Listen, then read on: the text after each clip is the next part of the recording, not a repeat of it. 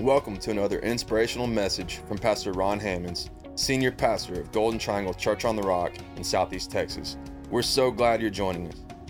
For more information about Golden Triangle Church on the Rock Ministries, visit our website, cotr.com.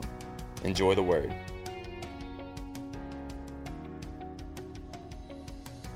Tonight, we're going to talk about what shall we do? Oh, yeah. What shall we do? You know, uh, last Wednesday evening, our message centered around what we need to know. Do you remember? I shocked some of you with the message, What We Need to Know. And uh, we said some things last week that kind of, you know, uh, may have been a little bit alarming. I didn't share them all with you. You should have come back on Thursday night. I got to share with the young adults and got to share with them some more things that, that you know, you ought to know. Let me tell you, there are a lot of things you ought to know. But I'm, I'm at the place, in fact, this morning while I was seeking God in prayer, I'd finished my Bible reading and I'd, I'd uh, you know, just, just spending, uh, you know, a really quiet morning with the Lord and extended time today with God. And, and uh, as I was, I, I, told him, you know, Lord, uh, uh, I'm, I know we need to know things. You know, you don't want us to be ignorant. We need to know. But Lord, I don't hear anybody saying what we need to do. you know, we don't just need to know what's going on around us. There's, you know, we need someone to tell us what to do, you know? And so tonight, I'm going to tell you what to do. And in case you are watching this in some future moment, look back on this and you'll say, He was right. Watch this, you know. I mean, it, it's going to happen. It, it will happen because the Word of God stands sure and secure. And this is not you know, uh, uh, it is a tough time for our nation, but it's not the toughest time that a nation has ever gone through, nor is it a problem that's big on some scale that God does not know what to do. You know, uh, I think maybe we heard on Sunday from Gary that, you know, God's not sitting in heaven. Uh, this is after we went off uh, you know, uh, uh, uh we were here in our just our uh, on campus group. God's not sitting in heaven, he said, drinking Pepto Bismol out of a paper sack. You know, uh, that paper sack maybe, you know, uh, okay, God's drinking out of a paper sack, but no, he's not. He, he's not drinking. God does not have an ulcer. He's not bothered. God, in fact, is excited. And when God is excited, I want to be excited whenever God is, is, is you know, uh, you know uh, uh, up on the edge of his seat saying, oh, yes, yeah, you know, I think it's, it, it's coming time for the coming of the Lord. Uh, but whether or not He comes for anybody else or everybody else, He's coming for a lot of people today, tomorrow, next week, next year, you know, and, and we need to help them be ready. So uh, today, tonight, we're going to discuss what we need to do. Well, there was a time, now, let me give you a little bit of Bible catch up before we get to our Bible text tonight. There was a time in the life of King David, after he had already gotten older in life, not as old as he was going to get, but he had gotten older. He had been, you know, he had been king over Israel for maybe 30, 32, 33, 34 years or so, perhaps. And he was an older man. He had brought peace and prosperity uh, to the nation of Israel and to Jerusalem. And, and uh, you know, um, it, it, was, uh, you know, it, it was a time whenever he had done so much. Uh, and they, they started with basically, you know, not a lot to work with at the end of King Saul's reign. And, you know, King David had, you know, he had built the army, strengthened the he, he had done so much. It was at that time when he was older in life that he faced one of the worst trials and one of the greatest enemies of his life. You see, during the reign of King David, he had strengthened the armies, he had staved off the, the, the, foreign invaders, he had defeated the Philistines in the land, he had made peace with enemies. And uh, he had brought prosperity to his people. But even though King David had not been a perfect man, yet it was evident uh, to anyone looking from the outside in and to most of those in the kingdom that David uh, had, you know, had been very successful. Um, and, and he should have been appreciated for the things that he had done. I mean, he had done a lot. Um, but not every person felt that way. In fact, Some of David's closest friends and even the members of his own family did not like him, did not appreciate him, and did not agree with him even though they ate at his table, even though they benefited from the riches and the wealth that he had brought to the nation, even though they had power and position, because you know he, he had he had been a part of strengthening uh, that. Uh, nonetheless, they really did not like him, and the greatest enemies that David encountered in life were not those who came from foreign lands. It was not those that came to overthrow the kingdom from without, but rather the greatest enemies that David faced in life, in all of his life, were enemies who lived in the capital city of Jerusalem. In fact, those with whom David was most familiar, those whom he had reason to trust, and those that he had trusted. 2 Samuel gives us this account of one of the sons of David whose name was Absalom. The brief description that I'm going to give you leading up to our text for tonight is very brief. I do not, it's, it's, it's non exhaustive. It's, it's, uh, I need you to go back and read 2 Samuel chapter 13, 14, 15, 16 in order to get a, a, a much greater picture of what was going on. But uh, uh, let me give you a little bit of background information before we begin to read our text. Uh, and remember, the intent of this message is to show us what to do uh, if we ever find ourselves, our friends, or our nation in such a place. Let me give you a little background. In 2 Samuel chapter 13, the Bible tells us that Amnon, who was the son of David, raped his half sister, Tamar. Tamar was David's daughter by another wife. Amnon was David's daughter by different women. And Amnon raped Tamar. Tamar had a brother named Absalom who was a full brother, full blooded brother to her when Absalom heard that day that Tamar had been raped, forcibly taken by Amnon, and then Amnon had cast her away, Absalom took her into his home and he comforted her grief. And uh, uh, he, he just took care of his sister. Well, the Bible tells us in 2 Samuel 13, verse 21, that King David knew about this, and yet he did nothing. He decided not to address it. You know, uh, what, what, what a horrible thing to have happened. Two years later, you can read the whole story, but two full years later, Absalom invited Amnon and the other brothers out to a feast that he was having outside of the capital. And there he killed Amnon for raping his sister Tamar. King David, uh, you know, he grieved for Amnon.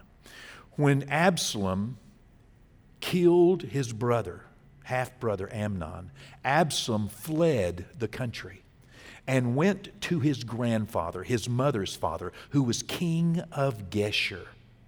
And there he stayed for three years. Three years later, the Bible says that David was consoled. He was over his grief for his son Amnon, who had been killed by Absalom. And he longed in his heart to see Absalom. But yet, there's no way he could invite him back to Jerusalem because he had murdered you know, one of the king's sons. And, but it ends up that one of David's friends, Joab, who was the captain of David's army, who was also friends with Absalom, conspired to get Absalom forgiven and brought back home. David wanted to do that, but he didn't know how. And, and through this conspiracy moment, it ended up that David invited Absalom to come back to Jerusalem. But he said, I will not see his face. He can come back and live home, but I don't want to meet with him. Well, Absalom came back home. Joab went and got him and brought him back home. And Absalom kept wanting to see his father. He kept wanting to see his daddy. He kept wanting to see the king. And, and, and, and yet the king would not see him. Over and over and over, he kept asking, and the king said, No, no, no. And, and, and he kept telling Joab, Why did you bring me back here? I mean, if, if, if I'm not going to get to see the king, if, I mean, if, if I'm in such disfavor, I could have stayed with, with my grandfather, the king of uh, Geshur, uh, uh, but, but no, I'm here. And so, uh, you know, you can read the story. It reads real wonderful. Actually, what, what Absalom did to get Joab's attention is he went and set his fields on fire burned up his harvest. They got Joab's attention. And Joab went down and said, What do you? He said, Listen, I could have stayed over there. I want to see the king. And so Joab went to uh, David, and David finally agreed because David heard what had happened. David finally agreed to meet with him. 2 Samuel 14, verse 33 says So Joab went to the king and told him, you know, what? Your son burned my fields down. Come on, we got to get this straight. You know, come on. And when he had called for Absalom, Absalom came to King David and bowed himself on his face to the ground before the king, and the king, King David, kissed his son Absalom. He loved his son, he loved him greatly. Continuing, as it moves from chapter 14 to chapter 15. 2 Samuel 15, verse 1 says, After this, it happened that Absalom provided himself with chariots. Let me just throw a little commentary in right there. He didn't either. He didn't have any money. He was living, the king provided him chariots. He was spending the king's money, okay? He, but, but, but he used the king's money, okay, because it's not like he had a job it happened that Absalom provided himself with chariots and horses, chariots, if you want to say it that way, chariots and horses, and 50 men to run before him. Now, Absalom would rise early and stand beside the way to the gate. So it was whenever anyone who had a lawsuit came to the king for a decision that Absalom would call to him and say, What city are you from? And he would say, Your servant is from such and such a tribe of Israel. Verse 3. Then Absalom would say to him, Look, your case is good and right, but there is no deputy of the king to hear you. Moreover, Absalom would say, Oh, that I were made judge in the land, and everyone who has a, any suit or cause would come to me, then I would give him justice. And so it was, verse 5 says. Whenever anyone came near, to bow down to him, that Absalom would put out his hand and basically lift that person up and kiss him. Okay? What was he doing? Verse 6. In this manner, Absalom acted toward all Israel who came to the king for judgment. So Absalom stole the hearts of the men of Israel. It was an intent, it was a plan. It was, uh, you know, uh, Absalom didn't like his daddy. Absalom was an angry young man. He didn't appreciate him. He didn't like him. He didn't mind eating his food and spending his money, but he did not agree with him. And so Absalom continued stealing the hearts of men, of the men of Israel, by flattery and by telling them everything they wanted to hear. The Bible warns us against people who flatter us, against people who tell us things we want to hear yet they may be, there may be seven abominations in their heart, the Bible says. Well, he sowed seeds of distrust and division in the minds of the men of, of, of Jerusalem and, and all Israel. And, uh, you know, uh, he told them, you know, how you're not being listened to, you're not being favored. You know, that's one of the favorite ploys of the devil is to tell you that you're being treated wrong. Anytime you hear somebody trying to get you on their side because they're saying, I'm being treated wrong, I'm being tre- they're treating me wrong, they're not treating me right, they should be better to me. Listen, just realize that is a voice of the devil because life is not about you. Mark those which cause division among you. the Bible says, and have no fellowship with them. Don't just be a part of the crowd that is a complaining crowd, a divisive word. This is what was happening right there in front of the court on the, on, on, on, on the palace steps to the best of people. You're not being treated right. You know, maybe Absalom should have gotten a job and he wouldn't have had so much time on his hand to, you know, to, to you know, just, he, he didn't need to be living off the courts. Maybe he could have spent a little more time, you know, providing for himself and he wouldn't have had so much time to steal the hearts. But Absalom had a plan all along. He wanted to be king. And the only way that Absalom could be king, this is replayed throughout history and will be until, you know, the, the, the final day that the only way that someone can be king, you know, is that they have to have the backing of other people. They have to have the backing of the army, the military. They have to have the backing of rich people. They have to have the backing of influential people. They have to have some backing of common people. But they have to make sure that they can get a group of people together to support them to be king, or they cannot be king. And Absalom and his allies created such discontentment, as much discontentment as possible with those who are in power. And then Absalom went a few miles out of town. You should read it, it reads better than I'm telling it. He went a few miles out of town, out of Jerusalem, out of the capital city, to a place called Hebron, where he had been born. And he invited some key people to come with him who knew what he was doing, they knew his plan. And then the Bible says he also invited a large group of innocent people who had no knowledge what was going on. Why? Because you have to have some innocent people on your side, or else you won't make it. You have to have some people who don't know anything, so you have to keep truth from a lot of people if you want them to support your anarchy or your takeover or your coup okay? Because you have to have some common people involved, and that's what he did. I mean, it's it's a Bible, you know, story. You can read it. I'm not making this up, okay? He invited a group of innocent people, uh, and uh, uh, to help him with his plan.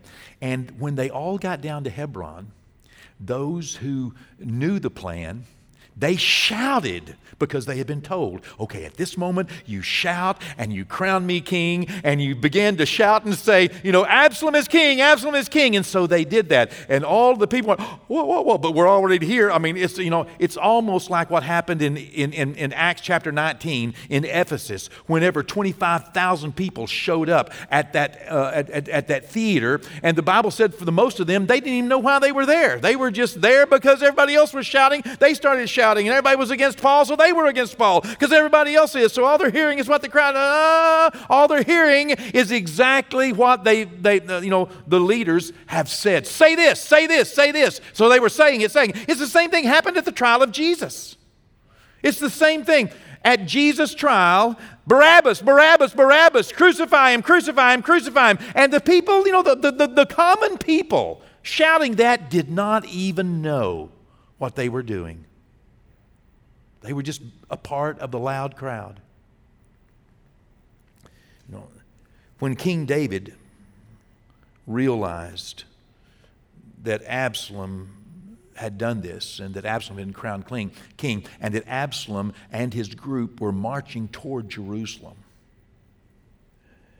King David gathered his family, friends that were with him, you know, some of his close supporters, the mighty men there were 30 mighty men in that group, as we understand. Some of these men had killed 800 people with a, with a sword and a spear. Okay? These were no pushovers. He gathered these men, he took his stuff, and he quickly left the palace because he did not want war to come to Jerusalem. He did not want to divide the kingdom. It was his hope and his goal. And he did not want, you know, he didn't want to tear up what he had spent, you know, years building. Now, now that you've got the background, basically, let's get to the part of the story that I want to share tonight in 2 Samuel 15. You got the picture? David is leaving, Absalom is on his way. So David went up by the ascent of the Mount of Olives. For those of you who go with us in June, should the Lord allow that, I'll, I'll, I'll, I'll walk you up that same descent. Right between the Mount of Olives and Mount Scopus, there's a little thing that leads over into the Judean desert, as it were, and right down, you know, across the Jordan River. What a marvelous, marvelous walk it is. So David went up by the ascent of the Mount of Olives and wept as he went up and he had his head covered and he went barefoot. And all the people who were with him covered their heads and went up, weeping as they went up. Verse 31 Then someone told David, saying, Ahithophel is among the conspirators with Absalom. And David said, O Lord, I pray, turn the counsel of Ahithophel into foolishness. Ahithophel. Who is Ahithophel? Ahithophel was one of David's oldest and closest and most trusted friends and supporters. One of David's closest counselors. He was a very well known voice in Israel and he exercised great influence over the military. He exercised great influence over those who had gained great wealth during David's reign. He exercised great influence and great power and great position because David had given him that position. And he had brought the nation into a great place of prosperity. A lot of people there had jobs because of him. Ahithophel was also the grandfather of Bathsheba, King Solomon's mother. When David heard that Ahithophel had sided with the conspirators to save his own cushy job so he wouldn't lose his position, so he wouldn't have to walk over the mountain into the desert. so he wouldn't have to leave with King David. He chose the next, you know, this guy, keep me a job. When, when, when David saw that, you can read it, but when it saw it, it broke David's heart even further. Jewish rabbis tell us that David wrote Psalms 55, which is a messianic psalm. But he wrote Psalm 55 referring to this moment. Let me read a few verses out of Psalm 55 for you to see if you can pick it up. As he's walking across the Mount of Olives, leaving, his son is coming. And verse 9 Confuse them, Lord, and frustrate their plans, for I see violence and conflict in the city. Its walls are patrolled day and night against invaders, but the real danger is wickedness within the city. Well, you would think that that could be written for so many times, even such a time as this. Verse 11 everything is falling apart. Threats and cheating are rampant in the streets. It is not an enemy who taunts me. I could bear that. It is not my foes who so arrogantly insult me. I could have hidden from them. Instead, it is you, my equal, my companion, my close friend. What good fellowship we once enjoyed as we walked together to the house of God. Well, back to the account of 2 Samuel. I encourage you to read Psalm 55 and also 49. You know, it, uh, it's, you know, uh, we need to find out what to do in our today by seeing what God did through his servant in that day. What do we do when we observe or experience a moment of betrayal, a moment of danger, lying and cheating in the streets. Things are falling apart. Threats are rampant in the streets. Uh, patrols are in the cities, uh, uh, capital city, uh, and danger and, and, and, and you know, uh, uh, confusion and frustration and violence and conflict in our cities. What do we do? It's not enough just to know it's going on. It's not enough just to hear that it's happening.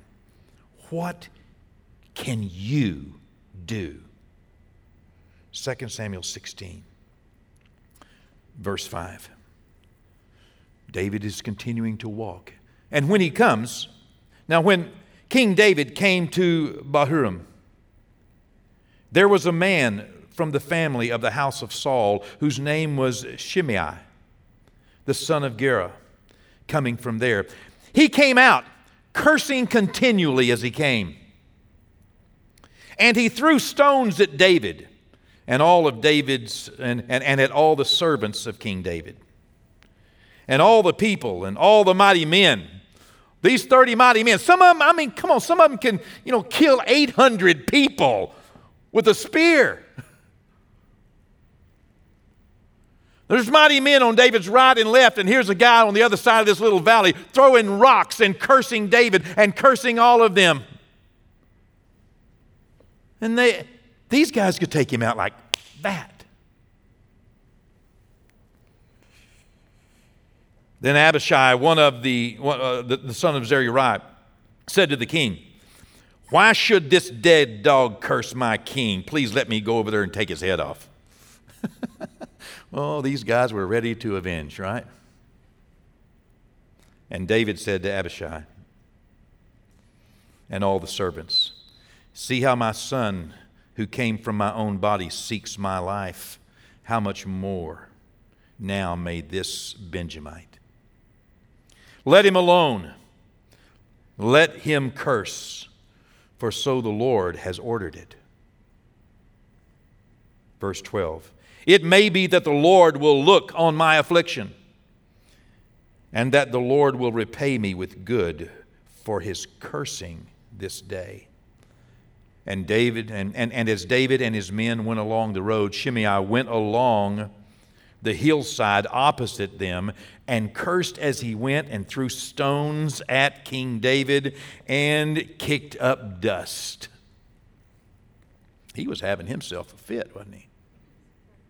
Well, as I said, you can read the rest of the story and how Absalom dishonored King David in front of all the people how the new king, King Absalom, really greatly dishonored David and did things in public that are a shame to even be spoken of.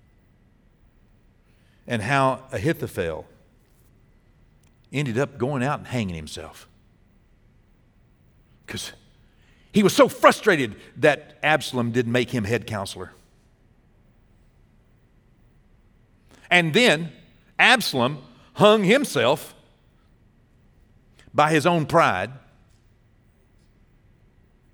and had no way of protecting himself from execution and ended up being executed. And how David, because of God, was restored, and how this rock thrower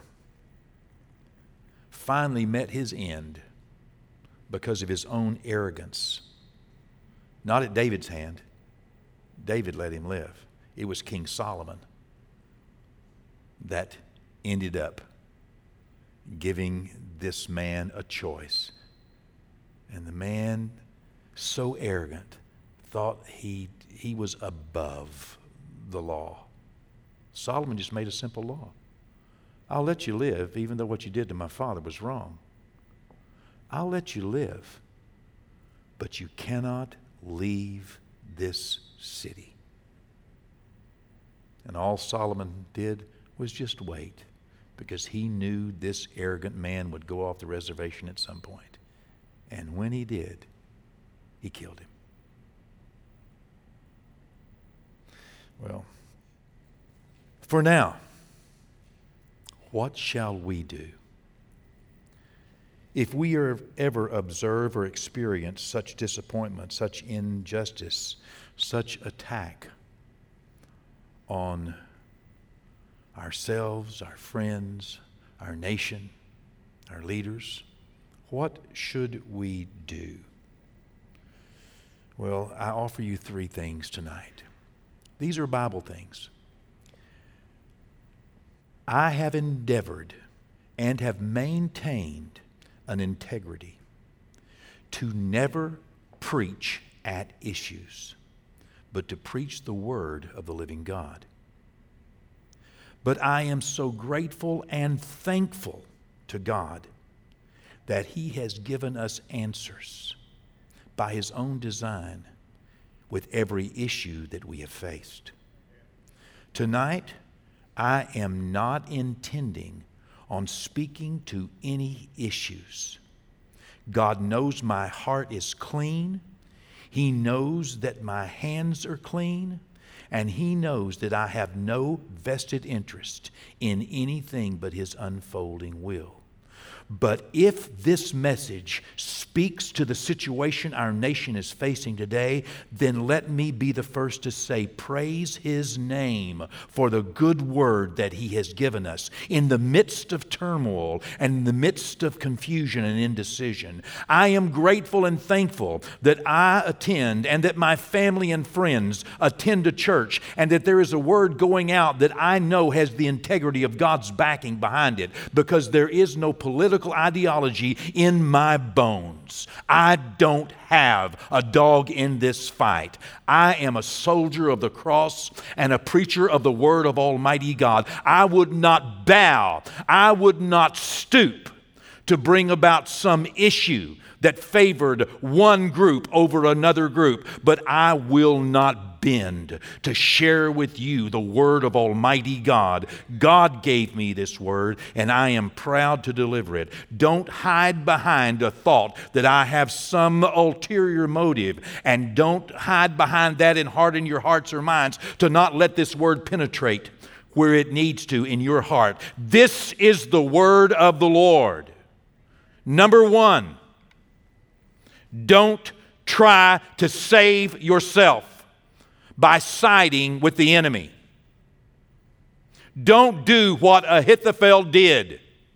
Don't think that changing sides or changing your rhetoric or changing your speech whenever you're with the group, don't think that changing to be like them is going to save you in some way. It won't. You deserve the integrity of your heart. Be honest, be kind. You don't have to be angry. You don't have to be frustrated. You don't have to agree with me. You don't have to agree with them, but you need to agree with God. And don't change your theology and do not change the convictions of your heart trying to save your own skin trying to save your own position. Let me tell you, every one of you in political office, don't change your convictions trying to hope to get another vote in the next round of elections.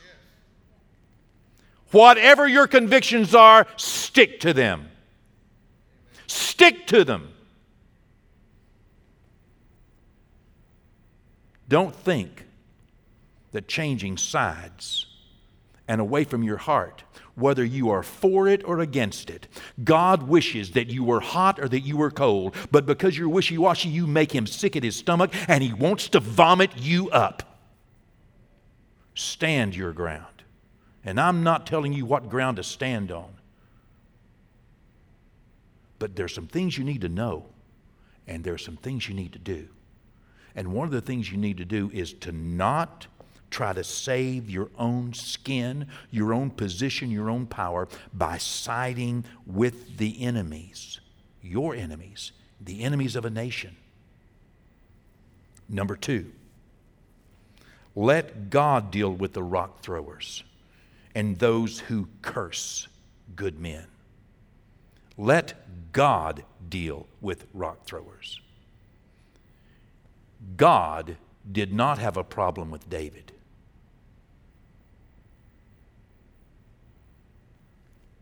The rock thrower did.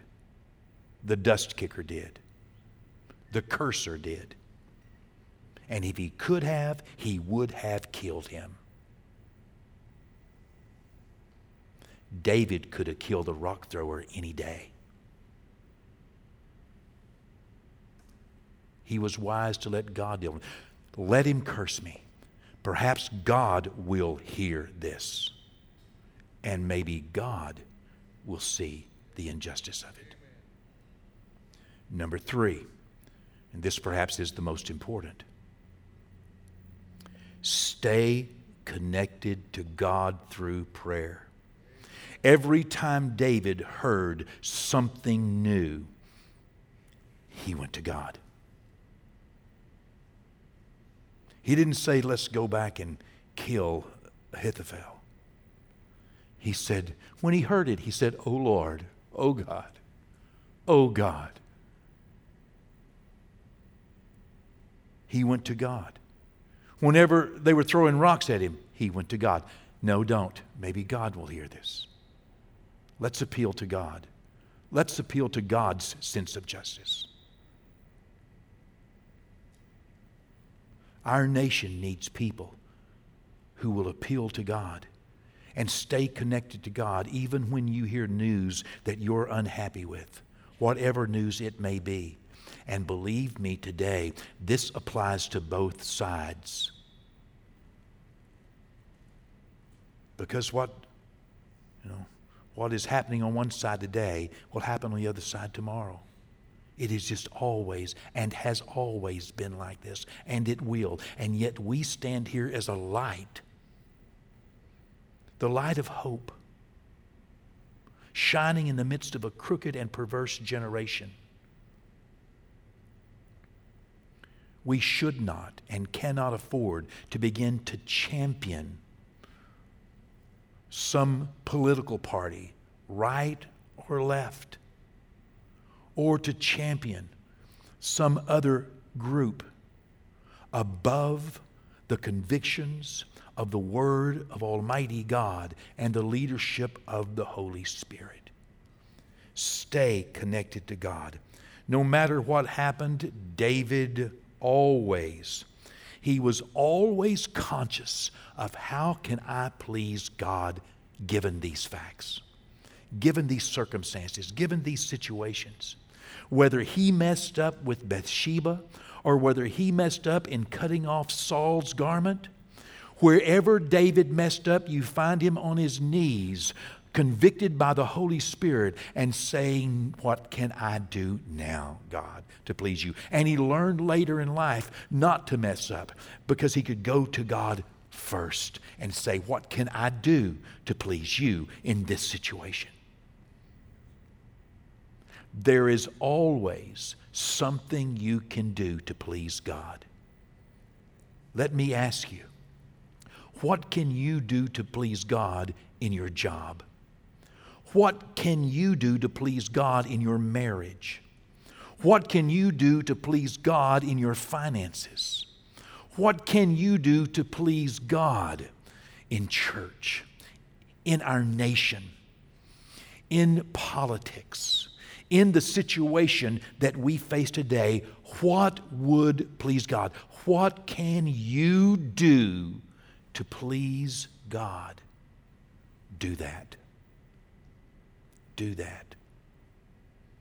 Do that. These are the foundation stones upon which great lives and great nations are built. Let's build a great life. Let's build a great church. Let's build a great community. Let's build a great nation. It'll be built on prayer. Stay connected to God. Amen. Thanks again for joining us for another encouraging word from Pastor Ron Hammonds. Visit cotr.com and subscribe to our social media platforms to stay up to date. As well, receive more encouraging messages from our pastor and details of the work we're doing both in our community and communities like ours around the world. Today and every day, God bless.